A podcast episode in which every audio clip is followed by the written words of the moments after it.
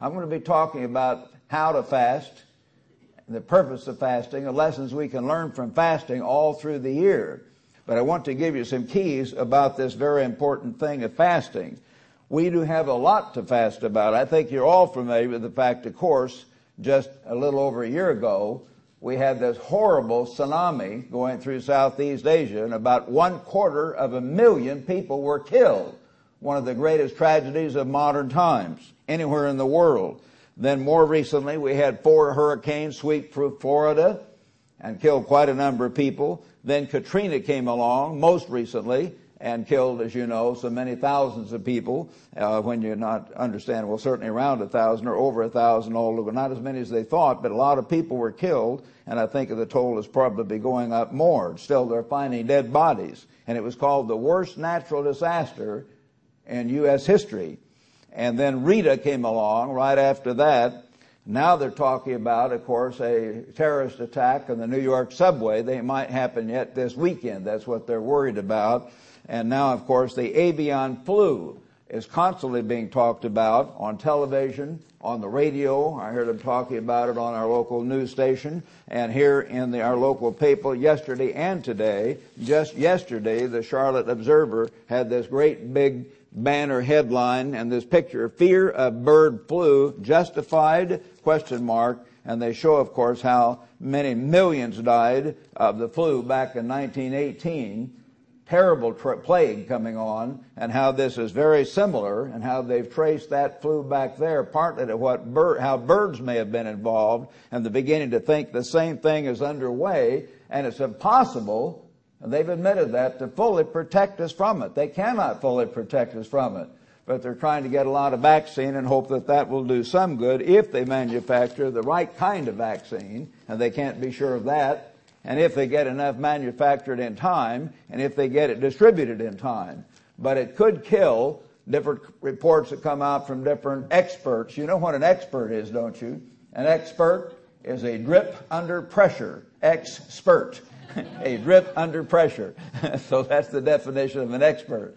But anyway, the experts in the field have cited numbers ranging from 150 million to 360 million human beings who might die worldwide if this avian flu hits big time. That's a big if, of course, but they showed that could happen. Around one third of a billion human beings if it hit big time. And so we need to understand that we are living in the last days. These things are really beginning to happen.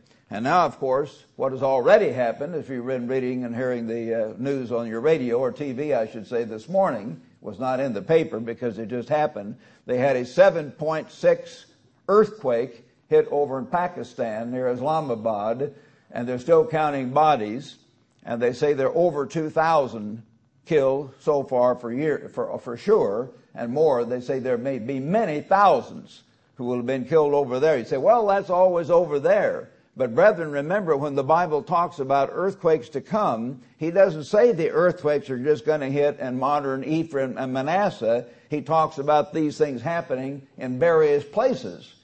And they are beginning to happen, and they are beginning to increase more than they have ever done in modern times.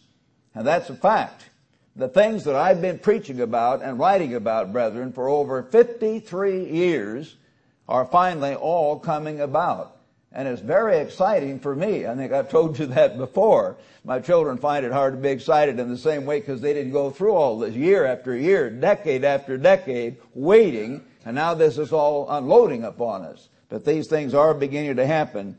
And so we are in the last days. Turn with me to Luke in your New Testament, the Gospel of Luke, chapter 21.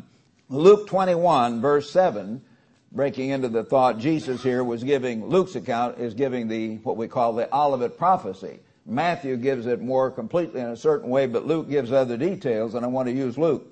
They ask him, saying, Teacher, when will these things be, and what will be the sign when these things are about to take place? Matthew has them asking, when will this be in the end of the age? And of course, he's answering that question too, the end of this age. And he said, Take heed that you do not be deceived. Many will come in my name, Christ's name, preachers and teachers, religious teachers, talking about Jesus, and will deceive not a few, but many. But when you hear of wars and commotions, don't be upset. These things must happen. Then nation against nation, kingdom against kingdom, world wars, as we've explained.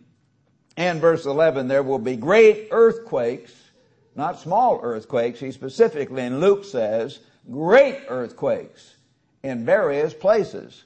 Not just here, but various places. And they are hitting terribly, as we saw the one over in Iran a few years ago and the one down in Mexico a few years ago, and all the other places they're hitting. Great earthquakes and famines.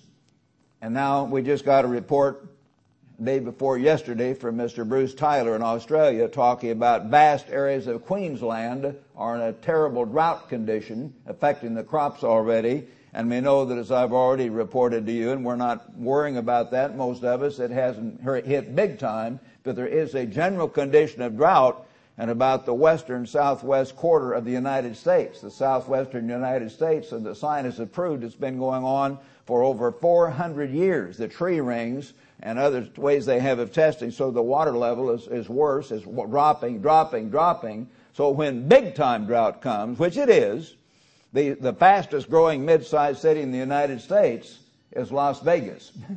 they call it Sin City. Las Vegas. And you can imagine what's going to happen to the hundreds of thousands of people there as they get their water imported. Also Los Angeles, of course, the biggest one of all, and San Diego and that whole area, plus the earthquakes that are hitting out there. And we're going to have drought and other things like that here too. We're not rejoicing in anything happening elsewhere. I'm just saying those things are happening. And famines, so the drought would lead to famines, of course, lack of food, and pestilences. That means disease epidemics avian flu, and as you know, AIDS, this terrible sexual epidemic is really how it started out through sexual habits that break God's laws.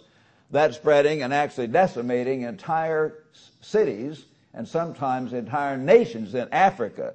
And they are literally dying. A whole generation of young people is dying out down there, and most of you know that because of their sins and they haven't been taught the truth. They've had all these Protestant uh, missionaries and Catholic missionaries, and they have not been taught to, to, obey the Ten Commandments. They clap their hands and, you know, Jesus loves me, this I know, because the Bible tells me so. That's what I used to do in the Methodist church. A lot of them, that's all they know. All over Charlotte tomorrow, they'll be clapping their hands and singing, talking about Jesus, Jesus, but they do not know and they do not understand the Christ of the book of Revelation. They do not know and they do not understand the Christ of the Bible who said, if you would enter into life, keep the commandments. All ten of them. And he began to name some of the Ten Commandments and showed by his life and by all the rest of his teaching, he meant all ten of the Ten Commandments. They don't understand that and they don't teach that. They don't get at the cause. They just try to treat the effect by various vaccines and shots and mixtures of, of drugs to treat the AIDS after people get it and all that kind of thing. Terrible diseases. And there will be fearful sights, and as I've mentioned to you, here the word terrors is used in the Greek, which can include uh, terrorist activities directly. Luke is using a word that can mean terrorism, and we're going to have a lot more of that, perhaps beginning even yet this weekend, we don't know. And great signs from heaven.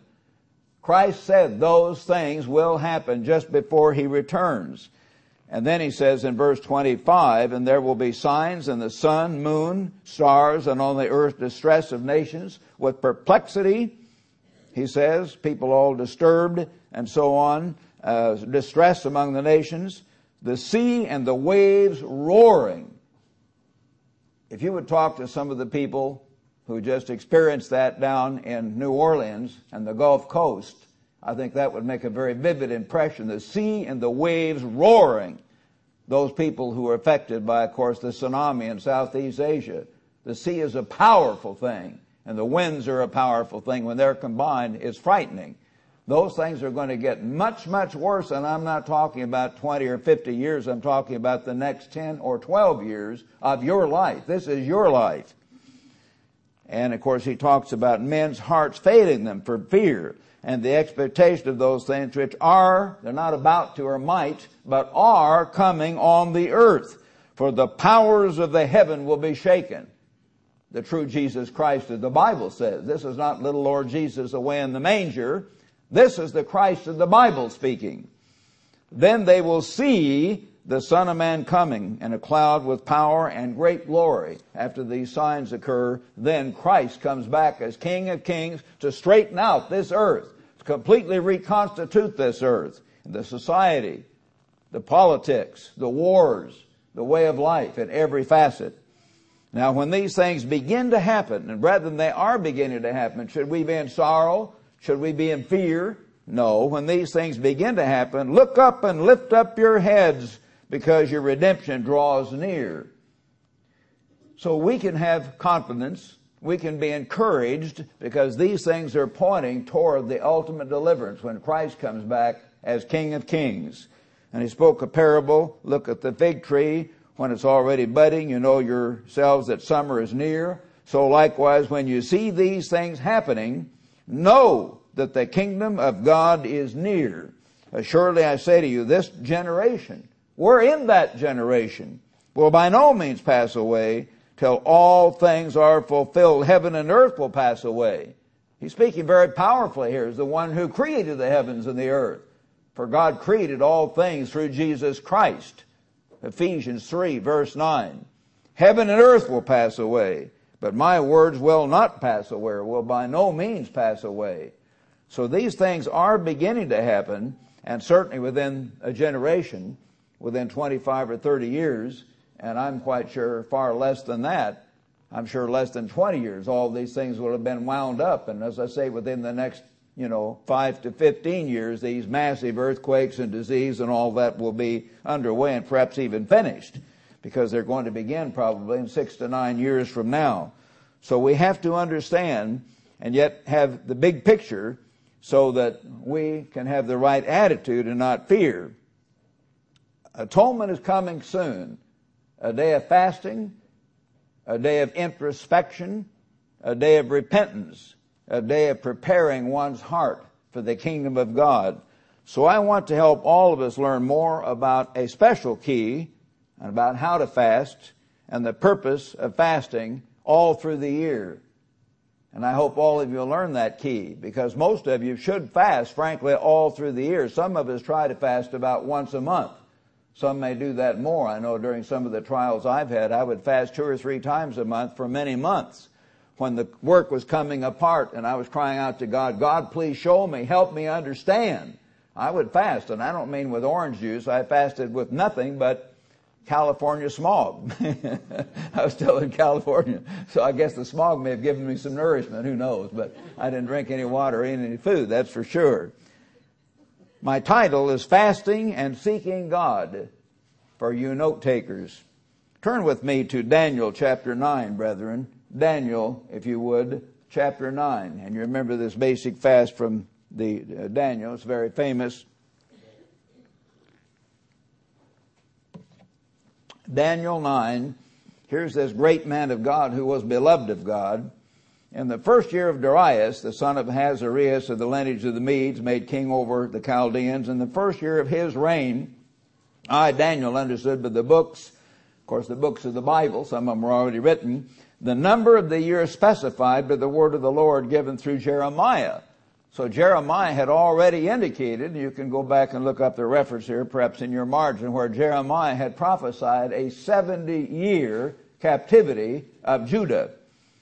That he would accomplish 70 years in the destruction of Jerusalem.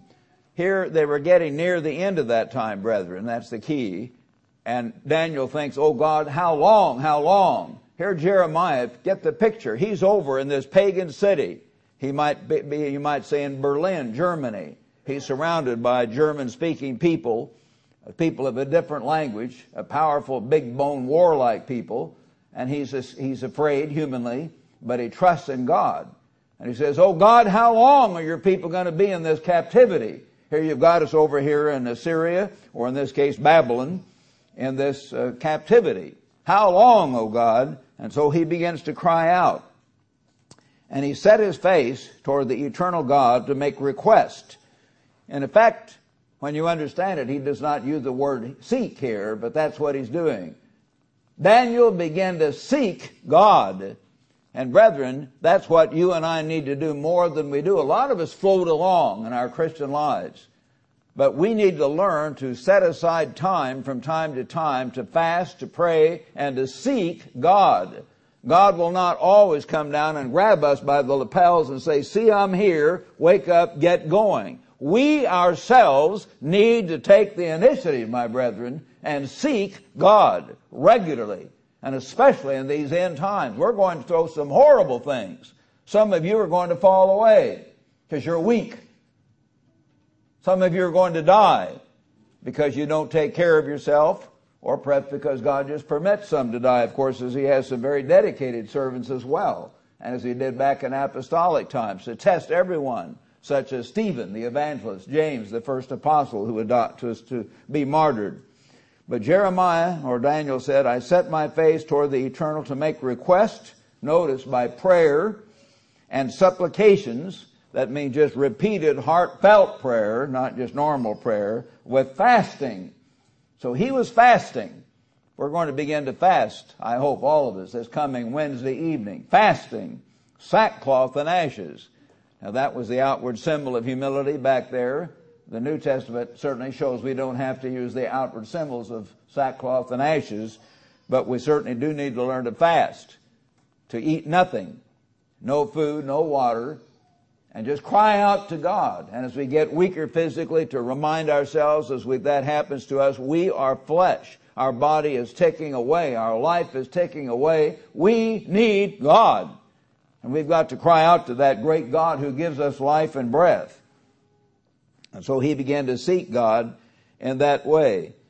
And I prayed to the eternal my God and made confession and said, O eternal, great and awesome God, who keeps this covenant and mercy with those who love him and with those who keep his commandments.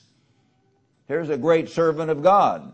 There were ten, they call them the ten words, the ten statements, the ten commandments, not one or two, not nine, and leaving out the Sabbath that points out the true God as the creator, all ten. And that's what the general Catholic Protestant society around us totally leaves out. Plus, of course, because they leave that out, they don't really know God and they forget all the rest of it as well. They don't know why they're here. They don't know where they're going. They don't to realize they came from a God who really created them. They don't think they're going into his kingdom and live forever and he's going to set up a government here on earth. They think somehow they'll float off to heaven with nothing to do, if they even think that far about it. Most of them are falling away from all religion, or else they'll just go there for social reasons or to have fun and clap their hands. God is not real to them because they have not obeyed his commandments and they don't know God. They're blinded, of course. I'm not down on them. Some of my friends and loved ones are that way that I grew up with, but they have not been called by God and they have not learned to seek God. We have sinned. We've committed iniquity, he cried out. So as you fast, brethren, this coming Thursday, Wednesday night to Thursday sunset, learn to cry out and don't just say, well, help us. Say, Father, please show us where we're wrong. Teach us. Give us understanding. Teach us every lesson we need to learn. Help us understand your purpose in the trials that have come on the church. Help us really understand. Help us really understand your purpose in these terror, terrorist attacks in our nation and in the coming drought, the famine, the disease epidemics, the horrible things. Help us always to understand and to see your hand and to see your purpose and to have faith that you're in charge Give us understanding. Teach us, O God. Show us. We have sinned. We've done wickedly. We've turned against your precepts and judgments. Neither have we heeded your servants, the prophets. A lot of God's people, even in the church, we give a sermon like this. They, well, here comes another sermon. Mr. Meredith gets kind of loud, but we'll go home later and forget all about it. Won't bother us anymore. We'll wait till the next Sabbath. okay? Some people are like that. They don't get stirred up. They don't want to get stirred up. They keep this, this hand out, this emotional barrier, so you can't get through to their heart and move them and change their lives. We have not heeded your prophets who have spoken in your name to our kings and princes. O eternal, righteousness belongs to you, but to us shame of face, that is, is this day to the men of Judah, Jerusalem, and all Israel. those who near and far off in the countries to which you've driven them. They were in captivity, crying out to God. He says in verse 11, Yes, all Israel has transgressed your law and has departed so as not to obey your voice. Therefore, the curse, and it's printed right in the Bible by some of the editors here, as you know, Leviticus 26, Deuteronomy 28, the curse has come upon us, the curse and the oath which the law of Moses, the servant of God, have been poured out on us because we have sinned. We've broken his law and the curse that was predicted right in those verses has come upon us and that's what he's talking about. Verse 16, O eternal, according to all your righteousness, I pray, let your anger and your fury turn away from your city, Jerusalem. And brethren, as these things happen, we don't want to be a cheerleader for the bad stuff. We can say, please have mercy, Father, according to your will. Those whose hearts are right, protect them if it's within your will. Please have mercy on the church and have mercy on others whose hearts are right. That's pleasing to God. We don't, you know, sometimes in the Joplin High School uh, uh, cheerleading squad in football, you know, they, they had the uh, linemen, the, the cheerleaders would cheer. They'd say, hit him again, hit him again, harder, harder. The line is supposed to, man, you know, we used to have blocking practice. And every evening when I came home from blocking practice, I'd have my backs of my hands kind of torn up from the cleat marks, you know, that you'd get. You didn't get off the ground quick enough and you could get scratched up in blocking practice. Hit him again. We don't need to say to God, hit him again, hit him again, harder. Have mercy, O God, but please, Father, help these people come to understand. And please, Father, help us, this work of God we're doing now. Help us reach out to these people. Help us get to all of them we possibly can ahead of time. And please call more of them. Open their minds, open their hearts. As these things begin to happen big time, help them to realize we're not against them. We love them. We want to help them. Help them to see and understand and repent before it's too late. And pray that way. Now therefore, our God, verse 17, hear the prayer of your servant and his supplications and for the eternal sake cause your face to shine on your sanctuary, which is desolate. And we can pray very similarly, brethren. The sanctuary of God we have here at the headquarters church of God, uh, what was it? I think 102 here today.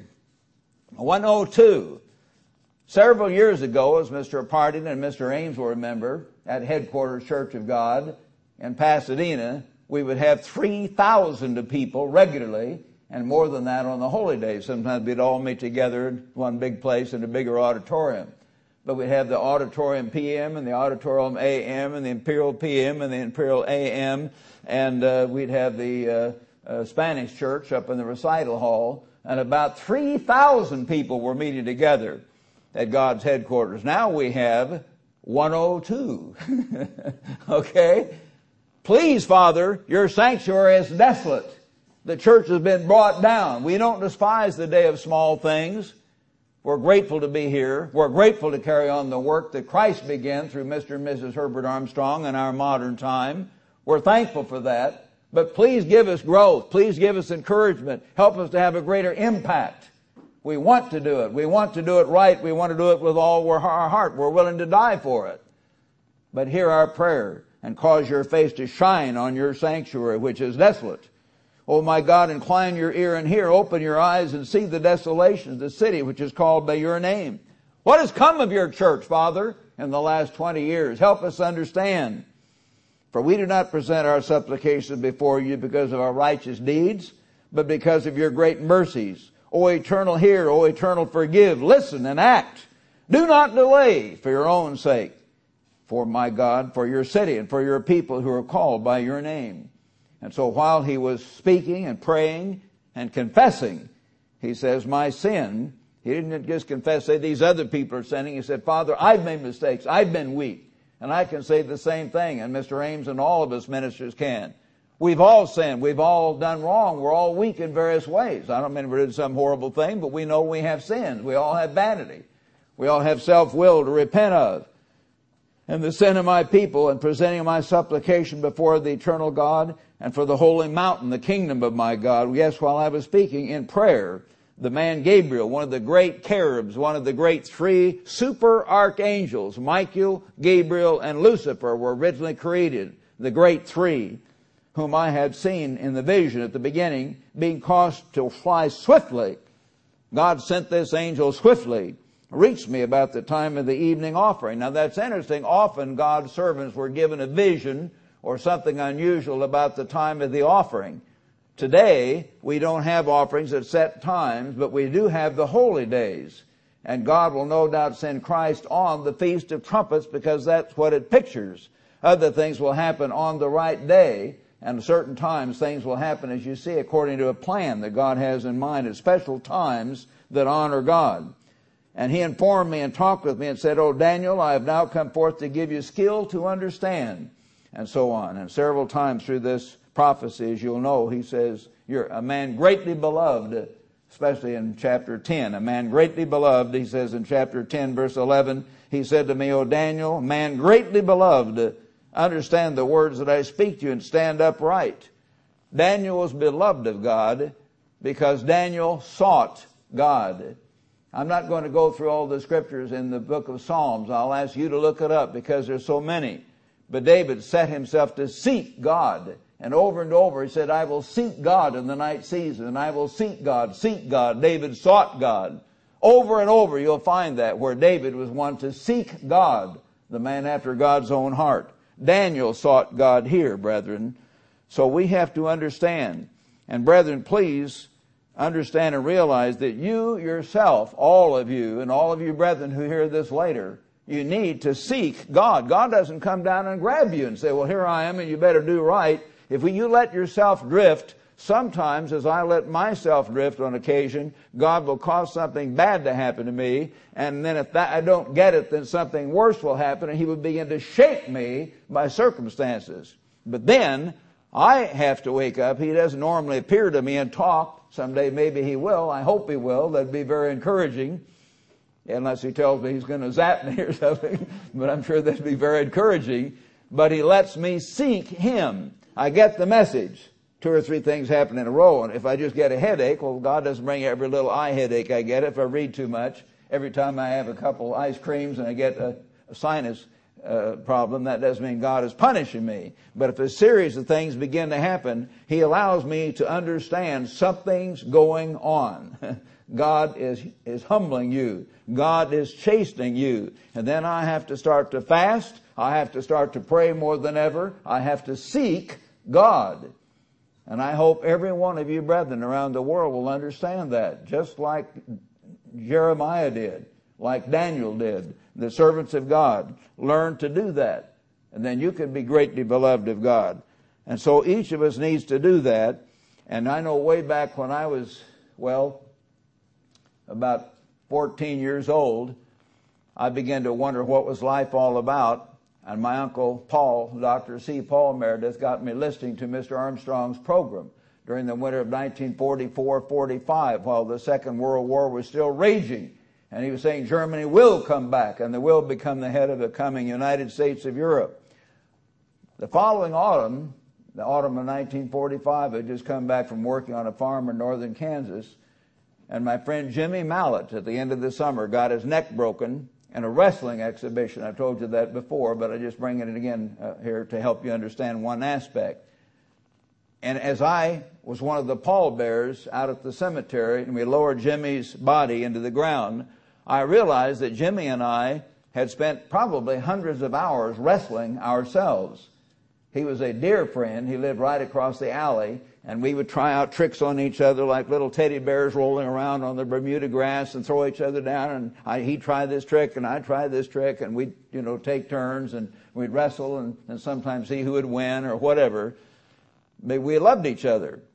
And I thought, well, Jimmy's not here. He's in that coffin and that coffin's going down, down, down and Jimmy will never come back. I was just 15 years old and it hit me more than anything else. It hit me like that. And so I began then to hear Mr. Armstrong more than ever. And I'd go over to Uncle Paul's regularly, more regularly than before, up over his garage. He had this apartment and he would hear, we would hear uh, Mr. Herbert Armstrong coming through the static from XEG, explaining And greetings, friends around the world. You remember that, you older folks?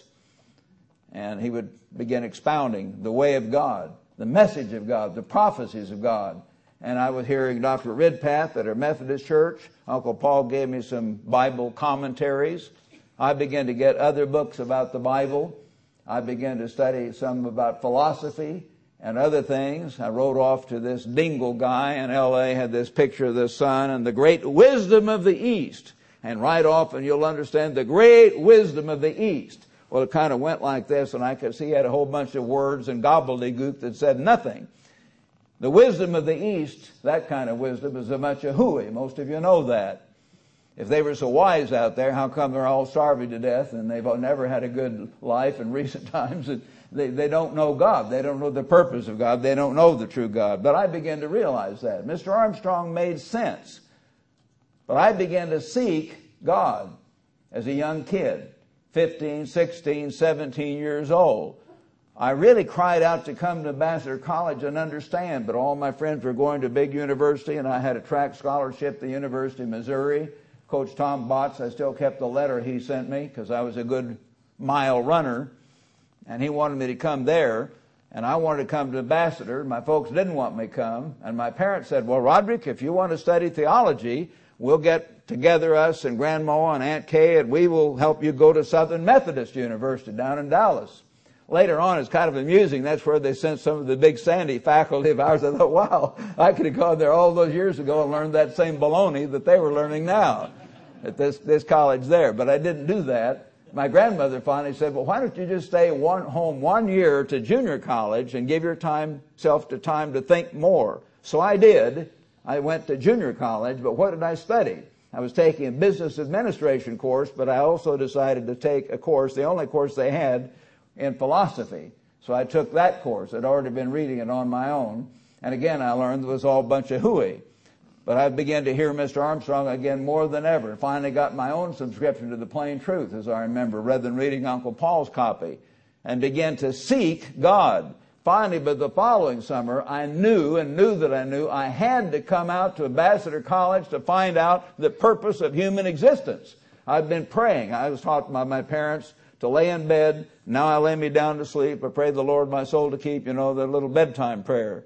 But by the time I began to get in junior high and high school and hear Mr. Armstrong, he never explained how to pray, but somehow as I began to read the Bible just a little bit, I began to realize you need to get on your knees. So I would kneel on my knees. Didn't have my parents by my bedside by that time and sort of pray the Lord's Prayer and then say some other things. And I began to gradually seek God. God didn't seek me. Although he was perhaps guiding me, he was perhaps moving and orchestrating things to shape me, to help me. I don't doubt that. But I had my part to do.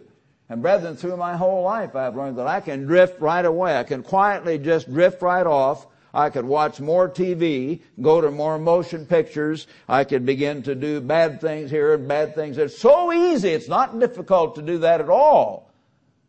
But if I sense I'm drifting or something happens, then I have to begin to fast and seek God. And so do you, because you're no better. We have to learn. We're in this flesh, and all the society around us is Satan's world. In the Methodist Church, we used to sing the little song as little kids in Mr. Corlett's, Mrs. Corlett's uh, uh, Sunday school class. Uh, this is my Father's world. Ta ta ta ta ta ta ta. Remember that, some of you? That was an old Methodist song. Well, it's not the Father's world, it's Satan's world. Remember, Jesus said in John, He said, The prince of this world is coming and has nothing in me. And back in 2 Corinthians chapter 4, it tells us that the God of this world is Satan the devil who has blinded the eyes of those who do not believe the gospel. So they cannot understand. 2 Corinthians 4, verse 4. So many scriptures. We've told you those things again and again, but just to remind you, I had to learn that. This world surrounds us. Physical things surround us. We've got to break through that and seek God with all our hearts, not just on the Day of Atonement, brethren, but all through the year. You can't afford to drift from atonement to atonement and then seek God once a year. You'd better seek God in fervent prayer and meditation and fasting all through the year. What's a good way to spend the Day of Atonement or any day of fasting? Let me tell you. Mr. Herbert Armstrong tells about it. I should have brought his book and which page, but he, he gives that illustration in his volume one of his autobiography. When he first learned how to fast, he decided to devote one hour to Bible study. You don't have to do it exactly this way, but that's what he did. One hour. Mr. Armstrong, you might, well, why did God choose Herbert W. Armstrong? He had vanity. And he got a lot of uh, mistakes he made. I'm not trying to put him down. He was very human, though.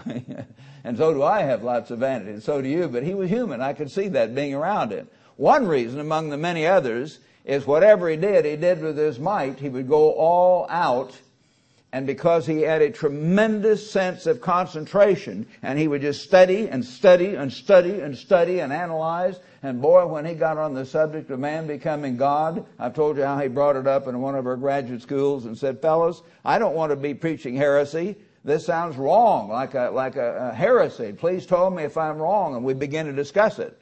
But you know how many days or weeks he preached on that not weeks, but months, but years.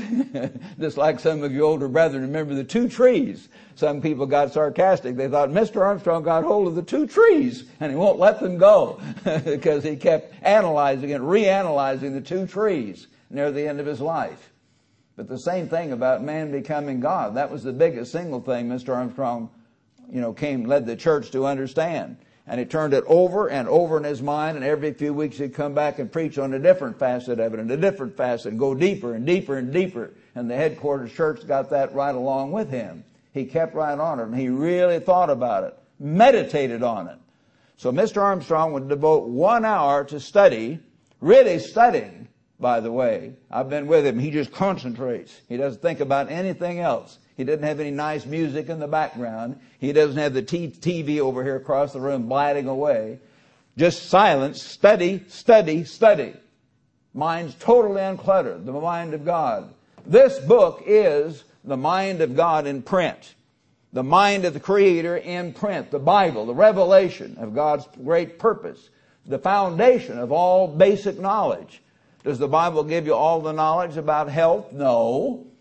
It just gave you certain basic principles. Does it give you all the knowledge of history? No. But it gives you a certain basic overview and principles when you read it going way back to the beginning. And then you see the prophecies of the four major kingdoms. And you see how that fourth kingdom, the Roman Empire, has been revived and revived and revived. And one more revival to go. It gives in that sense an outline of history. Psychology, Yes, the Bible has a lot about psychology. If you read carefully the book of Proverbs, for instance, you learn a tremendous lot. Just concentrate on that. Think about that the point of view, how do you deal with others? How do you get along with others? How do you learn to guard your mouth and are careful what you say and how you say it?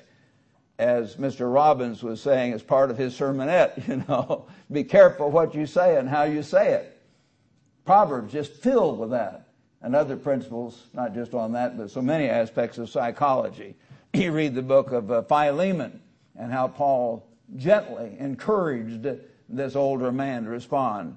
He didn't tell him, I'm telling you. He said, as Paul, who loves you, as Paul, as, as I gave my own life for you, and he, he says, I would like to ask you this. And so, oh, okay. he has a wonderful approach to psychology in that book and so many other places in the Bible. The Bible gives you the basic principles. It's the mind, the revelation of the mind of God. And if all of you, including you young people around the world who may hear this down in the church in Brisbane and down in Perth and down in Johannesburg and Cape Town and everywhere, understand that this book is a revelation of the mind of God. And you young people, and especially you young men, you can read and really study the book of Proverbs. It's written to young men. It certainly applies to young women too, very much but it talks more specifically about the type of drives and lusts and problems of young men. Tremendous wisdom there. Many great business leaders, maybe I can go collect these quotes, but I've heard of them in the past very definitely. Some of the top industrial leaders of our nation often read the book of Proverbs. They're not even necessarily religious people. They just get the book of Proverbs and they'll say, sometimes in an article in the Wall Street Journal or interviews, I read that book. I read that book a lot. they get a lot of wisdom from the book of Proverbs. So the Bible is the mind of God. So you study the Bible. He studied it for one hour. Then he said he would meditate for one hour. How many of you even know how to meditate for one hour? I didn't used to, and I don't do it as perfectly, I'm sure, as Mr. Armstrong did. But you can begin to study and maybe reread, not for just reading again, but to get the mind of God, reread certain passages as you're meditating and think on that. How does this apply to me? And what's the lesson I ought to learn from this problem I had yesterday or last week? Father, help me to understand as these terrible storms come along, and some of them will hit Charlotte.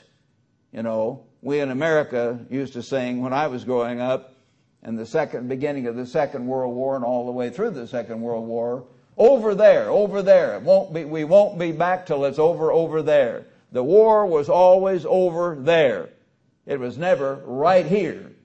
And even when they struck Hawaii, the Pearl Harbor, it was still not on the American mainland, you know, it was kind of over there. Now they struck the Twin Towers, and the New Yorkers are thinking, uh oh, that's not fair. This is not supposed to happen. It's right here. And if we get another one there, or in Washington, D.C., or in L.A., people are going to realize, wait a minute, it's not over there. What's going on, God? Some of God's people may perish. How did you come you let some of your people perish? Well, you want to get the mind of God then. Meditate. And you can go back and meditate on the plagues of Egypt. I don't have time to go through that, but most of you know the first two or three of the plagues fell on Israel. And finally, I think it was the third, wasn't it? Then the people of Israel were delivered. And they did not go through that plague. But the first two came on Israel. And some of us will die, perhaps, in some of the coming disease epidemics.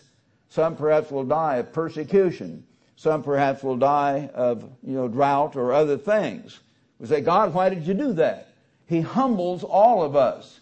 He helps all of the body to realize how weak we are, how fleeting life is, how our body is just so weak, and we're here today and gone tomorrow. We need God. We need our Creator. We need to cry out to God.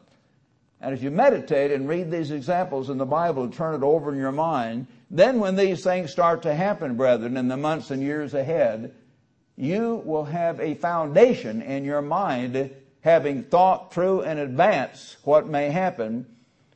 You will understand then the meaning of it, and you will understand what your reaction ought to be.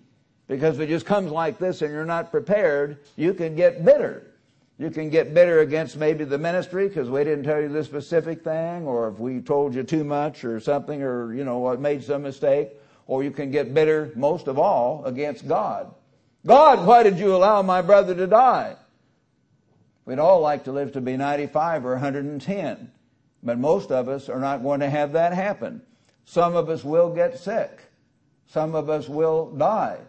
Some of our businesses will be wiped out by various things, just like happened in New Orleans. Our whole world will be upset. Oh God, where are you? Well, let me tell you in advance. He's right here. He's right in this room through His Spirit. And He is talking to you through my voice. He's giving you warnings ahead of time.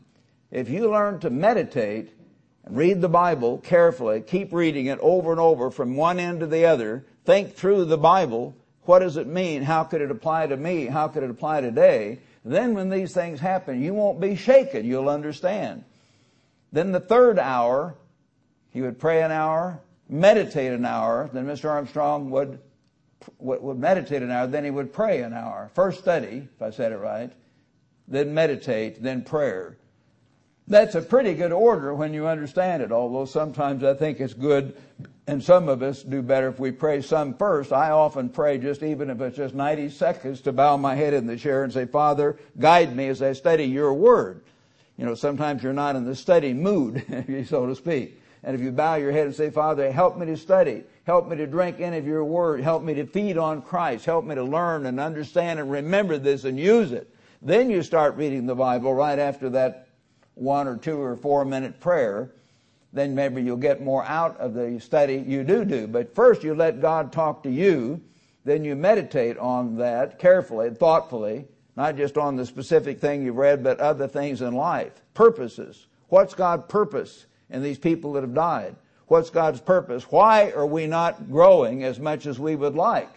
As you meditate and meditate, then you can also understand, of course, which a lot of us discuss that from time to time as ministers. God himself said what?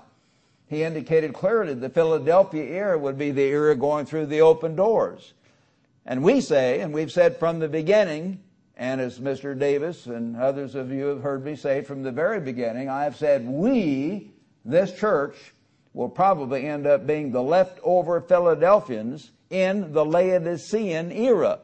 Mr. Armstrong said we are in the Laodicean era, and that's where we are. We can't expect to be the biggest single church of God if the Laodiceans are going to dominate the attitude of most people. Why why should we possibly think that we should be the biggest? That makes sense. Of course, we shouldn't be the biggest if most of them are Laodiceans. That doesn't mean we'll be the smallest. As it turns out, we're the next to the biggest of any single group. Like Avis car, rental car, you know, compared to Hertz, they say they're number two and trying harder. so we're number two and trying harder. But we may not be the biggest single group. Does that mean we're going to stay small? No. I hope and pray some of the other groups grow. I hope God adds thousands, and if it's His will, tens of thousands to the church of God as a whole. Maybe some of them will grow five or ten times over. If we grow five times over, maybe we'll get up to 35,000 people rather than seven. Oh, you want to be a big church, rich and increased with goods? No. 35,000 is so puny, it's unbelievable. The Mormons have about 12 million. The Adventists now claim 25 million, as I told you, talking to the young guy in the PR area up there that I met on my Washington trip and that I know. And of course, the Roman Catholics have over 1 billion with a B. 35 million is still like a half a peanut shell in the Pacific Ocean. But we could get up to 30 to 50 million pe- uh, thousand people or whatever later on. And that may well happen. When will it happen? I envision that if it happens, it may happen more the last two to four years of the work, and that last two to four years might not begin for another three to five years, depending on the scenario of prophecy. Then when people really get scared, they're going to be willing to leave their friends. A lot of them divide their ties with their church of God and with us. They say, we know, Mr. Meredith, you're doing the work. I meet them every year at the feast. They say, we know you're doing, they don't say they're not, but the way they say it helps me to understand they know they're not doing it as much. They say, we know you're doing the work, so we're splitting the tie, our tithe with you. So I say, thank you very much. And they come just because they hear I'm there preaching or Mr. Ames or whatever. So they're glad to hear us preach once in a while on a feast or some special time. And that's good. But they say, we're here because of our friends. Now, most of them don't say that, but if you do, they say, well, all our friends and relatives are over in this or that group. Well, okay. But finally, when the, the prophecies begin to happen big time, then they're going to think, oh, I better get real. I better commit to where the work is really being done the most. I better get with the people that are really the closest to God that I can possibly do and not play games anymore. Game time is over. It's time to get real. It's time to grow. It's time to go all out for God. So that's going to happen, no doubt, in the years to come. But at any rate, we have to pray and think and study and meditate and seek God in all of this. Not our will, but His will. And try to always have that attitude in your mind. Not my will, but your will be done. Try not to read in what you want to in that. And I have not always tried to do that. Some of you may think that's good, but I've gone back and forth with our leading ministers over these things I'm talking to you about for years and asked them, do you, am I wrong or what do you think? And modify. And we've tried to understand and learn and grow. So we do need to ask God for help and for understanding in the coming terrors and the coming earthquakes and the coming disease epidemics. And we really need God. Turn back to John in your New Testament, if you would, brethren, the Gospel of John now. And I'm going to turn to chapter 4, John chapter 4 at this point.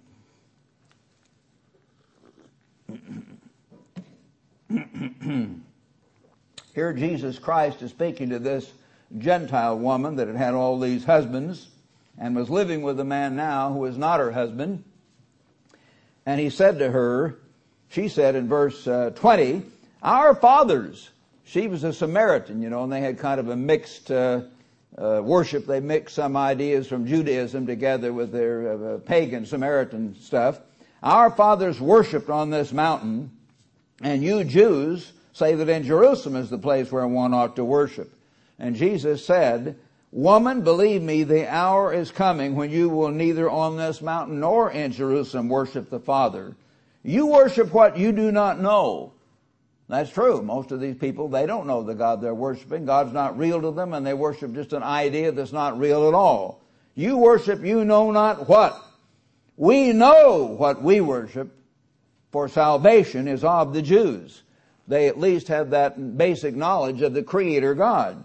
But the hour is coming, and now is, when the true worshipers will worship the Father in spirit and in truth. For the Father is seeking such to worship Him. God is spirit.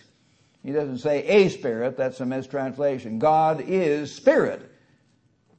And those who worship Him must worship in spirit and truth.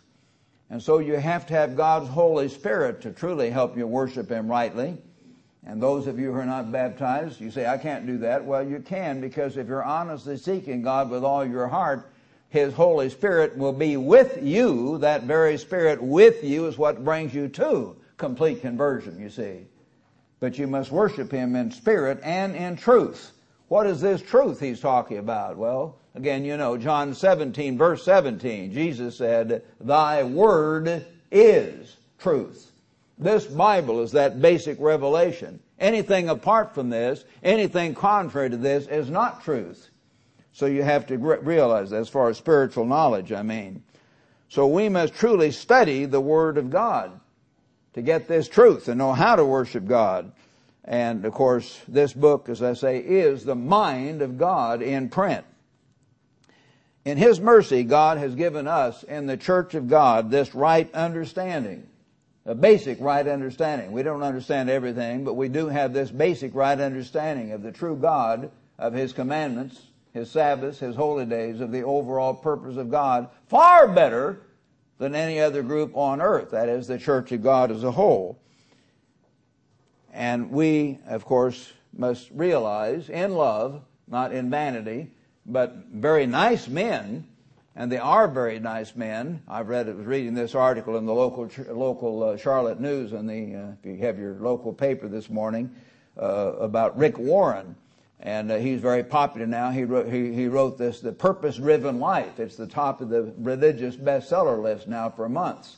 And I was telling Cheryl, and I, I think Mr. Ames will agree, and if you go through the, what his book, I went through part of it, I have it it sounded to me when I was reading it like he sat in on my freshman Bible class and a lot of my forums in Ambassador College because he talks about organizing your time and studying the Bible and making notes and meditating and this and that. And I used to give whole lectures on this over and over in Ambassador College. And I see Thomas nodding, remember from the forums at Big Sandy. And that's what we covered, those exact things. Well, he didn't dig this up, of course but he learned it from others, and I suppose I got ideas from different ones in different places. No one had it all laid out, but I put things together from my own study and things I had read, no doubt, too. Didn't consciously cover them, but anyway, he has some of those things, but of course that's good as far as it goes. But what does he study and how does he study? Does he let the Bible correct him when he sees that Jesus kept the Sabbath? That's the whole thing. So they have the whole basic not wrong knowledge. Again, I think he's probably a very nice man. I think if we would Billy Graham, he comes down here every now and then for some activity, from what I understand from mutual friends who've known him. He apparently is a very nice man. From hearing him preach on television, I'm sure he's a nice man. He just doesn't understand. Jesus said, if the blind lead the blind, they both fall in the ditch together. You say, well, how could you say that? Well, they don't understand. They don't understand why they're here, where they're going, or how to get there. They just do not. You say, well, there are a lot of nice people over in the Baptist church or the Mormon church or the Catholic church. Yes. God has called us, and some of us are not so nice. Why? He calls the weak of the world, the weak, not the great, the weak of the world. 1 Corinthians 1.26. We don't have the sophistication and the perfect manners and the, the cultured speech and the savoir faire and the careful diplomacy of how to deal with people as many of these people do. We didn't grow up in rich homes or always successful people to impart that to us. But when the chips are down, some of those people will eat each other.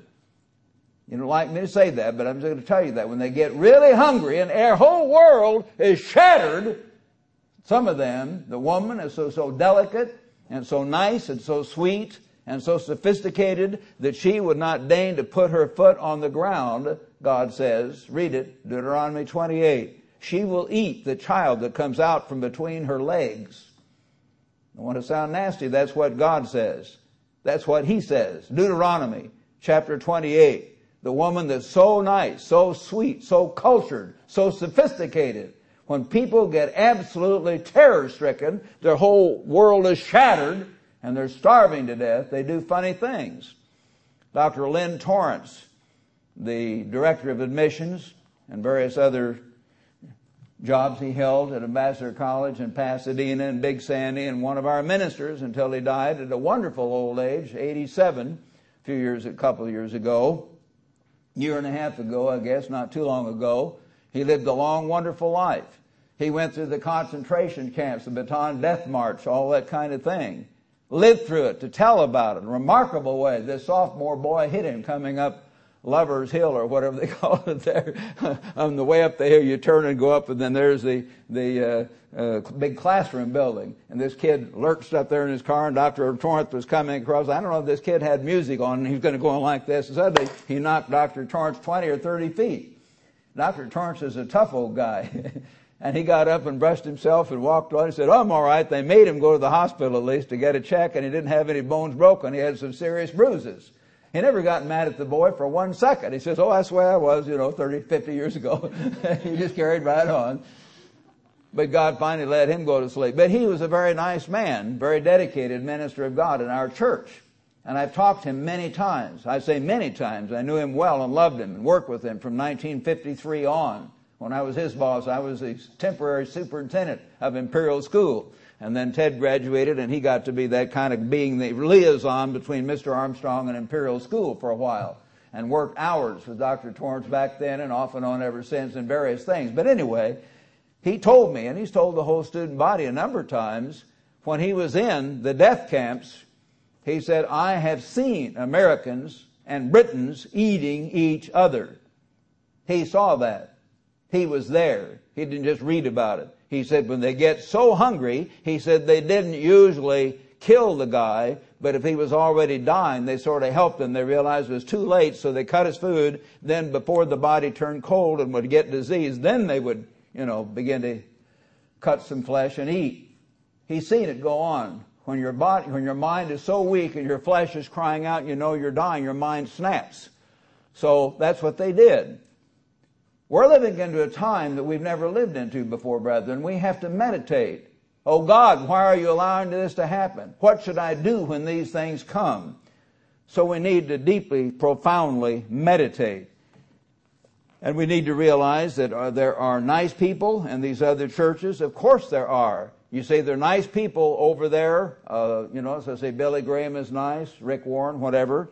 And I've heard Dr. Herman Hoeh, was a dear friend and John Halford, who was a good friend in the ministry many years and worldwide. Both of them spent a lot of time in Thailand, and both of them said that among the most kind, gentle, sweet, giving, serving, loving human beings they've ever dealt with in all their born days were the Thai Buddhist monks in Thailand.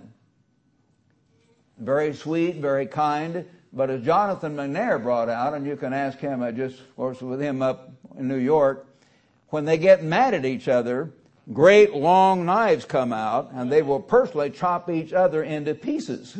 personally. but most of the time, they're very nice people. Do you understand? They are nice people. They are very gentle. The God teaches us to be to be gentle. But if I get mad, oh, well, that doesn't happen very often. Okay, that's good. But they don't know God. They don't have the fear of God. They don't have this book to guide them. It's not altogether their fault. God has allowed them to be blinded. But they're very nice people. Nice people. It's not a question of who's nice and not nice. It's a, it's a question of who has the truth. who is willing to do what this book says, who really understands what's going on in human affairs and the exact prophecies of what's beginning to happen already and how it's all going to come out. That's the proof of the pudding. So you have to grasp that fact. In Acts 4, verse 10, we have a very basic thing, but I want to read it for the sake of some of all you older people need it too, but any newer people, every one of us needs to go back and meditate on basic things sometimes. Acts 4 and verse 10. Jesus had just healed through Peter this person, and they were accusing him.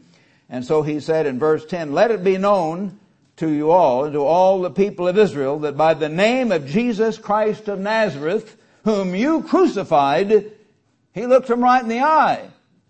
Were these guys nice? Well, probably most of the time. they were the religious leaders. They were the National Council of Churches, so to speak, of that day.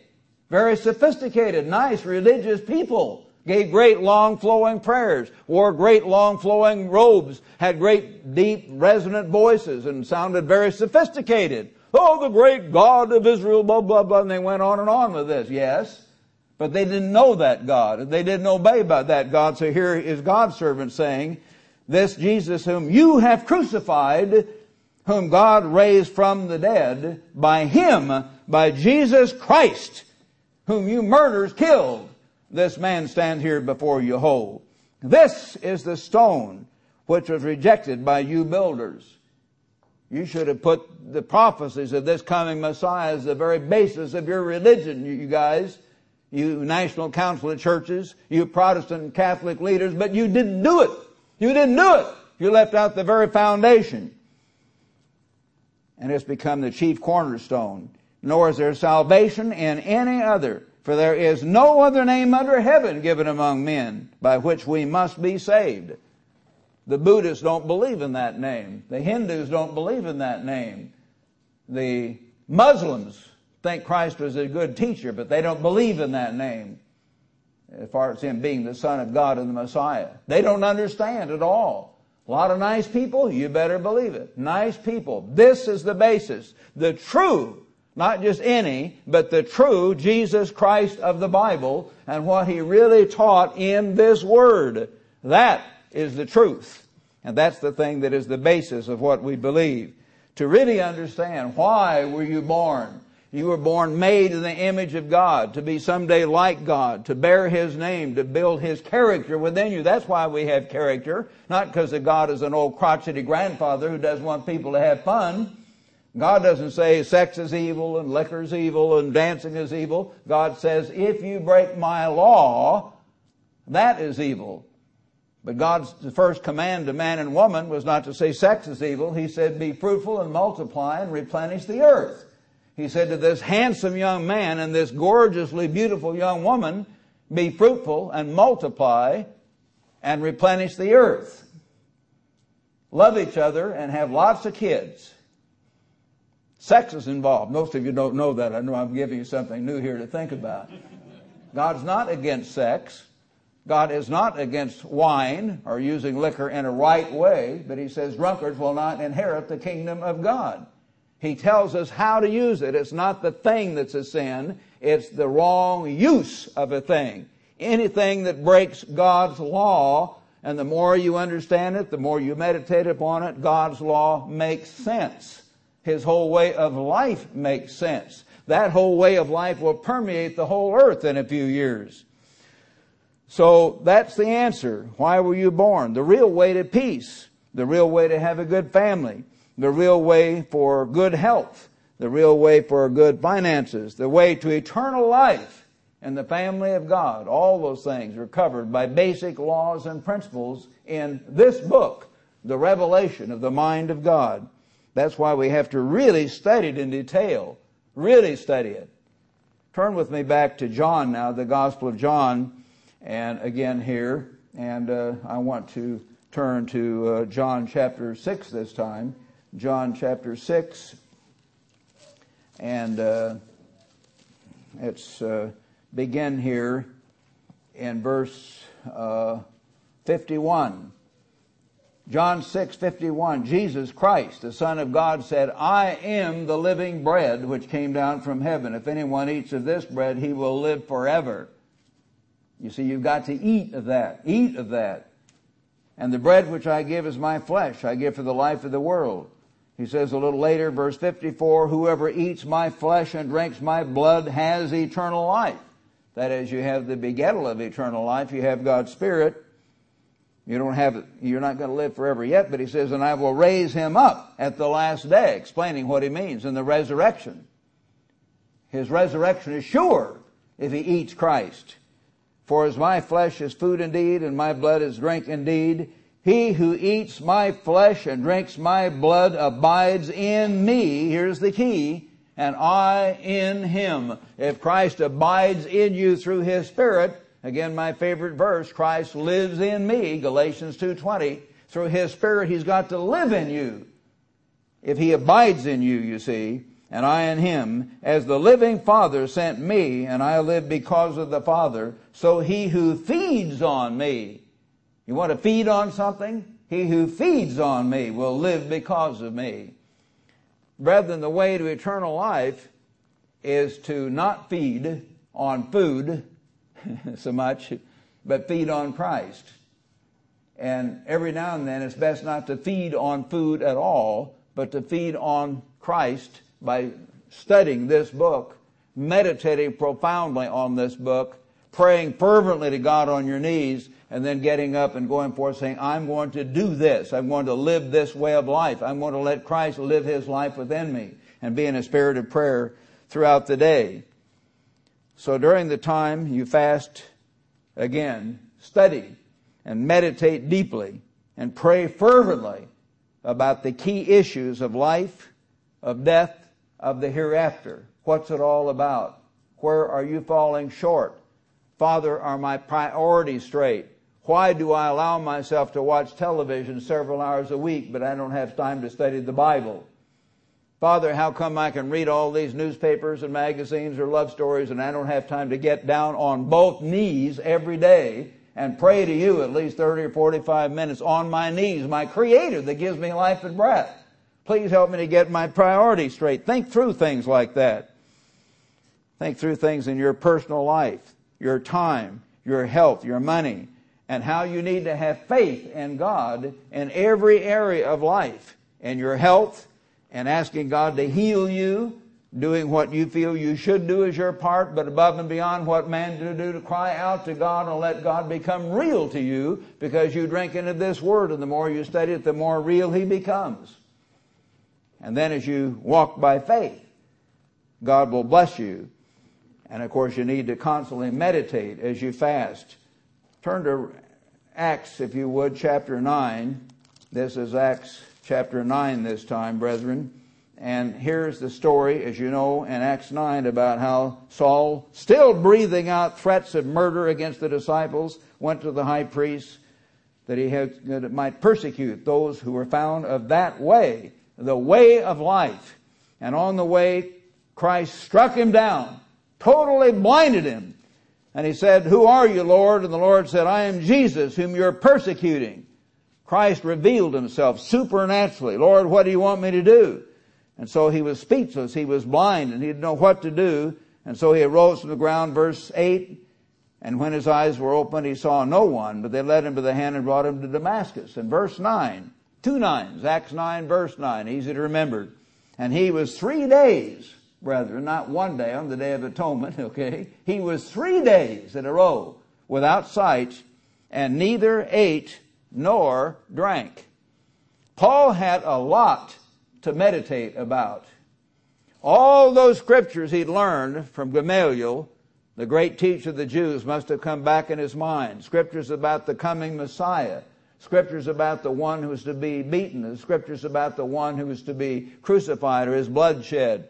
Not for his own sins, but the sins of the world and, and be, give intercession. And all those scriptures about the coming one who is to be born in Bethlehem and the scriptures of the Messiah. And all these things begin to come back as God guided his mind as Paul meditated and prayed and prayed and meditated. Three days and three nights. Then God sent him to Ananias, just a normal disciple. We don't know if he's an elder, maybe not. And Ananias healed him, and the Holy Spirit came upon him, and then he began to preach right away, as you see in the following verses, that this Jesus is the Christ. Right away. But he preached so strongly that they were going to kill him. So then he, they sneaked him out of town and he went back to Jerusalem and met Paul and met uh, Peter and some of the others. Yes, he spent time meditating. He had a lot to meditate about, didn't he? Uh, turn to Isaiah 55. Isaiah 55, brethren. And I want to give you some basic things here. Isaiah 55 and verse 6.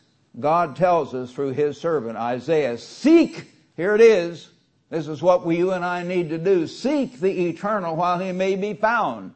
The day may come when you're scared. You're scared to death. You're running.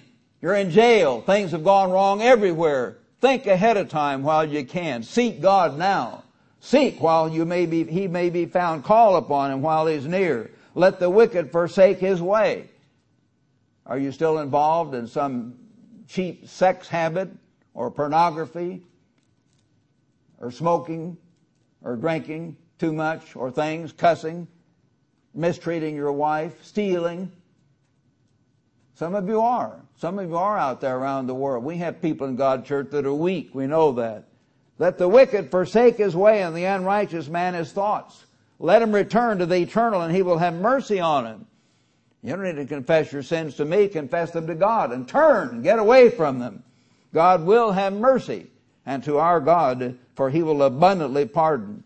For my thoughts are not your thoughts. Don't reason with your own mind apart from the Bible. Try to think what does the Bible actually say?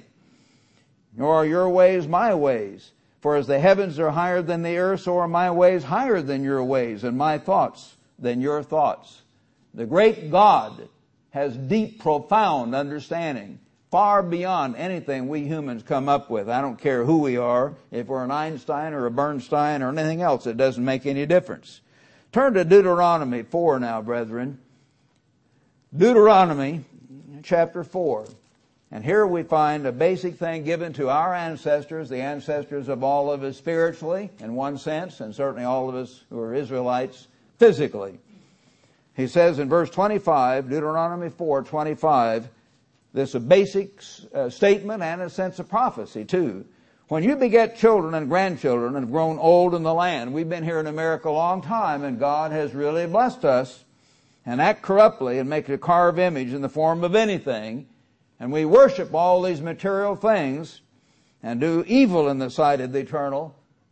We have more fornication, a lot of kids don't even like to regard that as a sin. They just sleep around. That's fine. Just sleep around. God says fornicators will not be in the kingdom of God. They will not be there. Adultery, lying, stealing, all these things. If you do these things to provoke God to anger, help, uh, I, uh, uh, I call heaven and earth to witness against you this day that you will soon utterly perish from the land which you cross over Jordan to possess it. And you will not prolong your days, but be destroyed. And the Eternal will scatter you among the peoples, and you will be left few in number. That's going to happen to us, brethren. You know all the other modern prophecies that say that in detail, back in Jeremiah 30, Ezekiel 5, and so on. And there you will serve gods, the works of men's hands, wood, stone, which neither hear nor see nor smell. But from there, some of us, many of our friends and relatives out in the world, from there, you will seek. Finally, they will wake up. They're scared to death. They've heard our message. Finally, he says, you will seek the eternal your God and you will find him when? If you seek him with all your heart and with all your soul. Now is the opportunity to do that now ahead of time. Why wait till you're in a concentration camp. Why? What sense does that make? Seek God now with all your heart and with all your soul. When you're in distress and all these things come upon you. When? In the latter days. This is a prophecy for us now. When you turn to the eternal your God and obey His voice. This is what we better do as a church. We start, need to start seeking God more profoundly to get more excited about the coming kingdom of God, to get more excited and passionate about doing the work, to get more passionate about preparing for God's kingdom, to get more passionate about warning these people out there. We're not against them. We love them. They need to be warned. They need to be helped. They need to be awakened. God is using us as instruments to do that. So let's be passionate in seeking God in prayer and study and in fasting. Learn to study, learn to meditate carefully, learn to pray fervently, and learn to fast more often. And as you fast, use these tools to seek God and draw very close to the creator of heaven and earth, the one who inspired this book, and the one who is sending his son back soon as King of kings and Lord of lords. And we can prepare for that day. Thank God for that day. Let's get ready.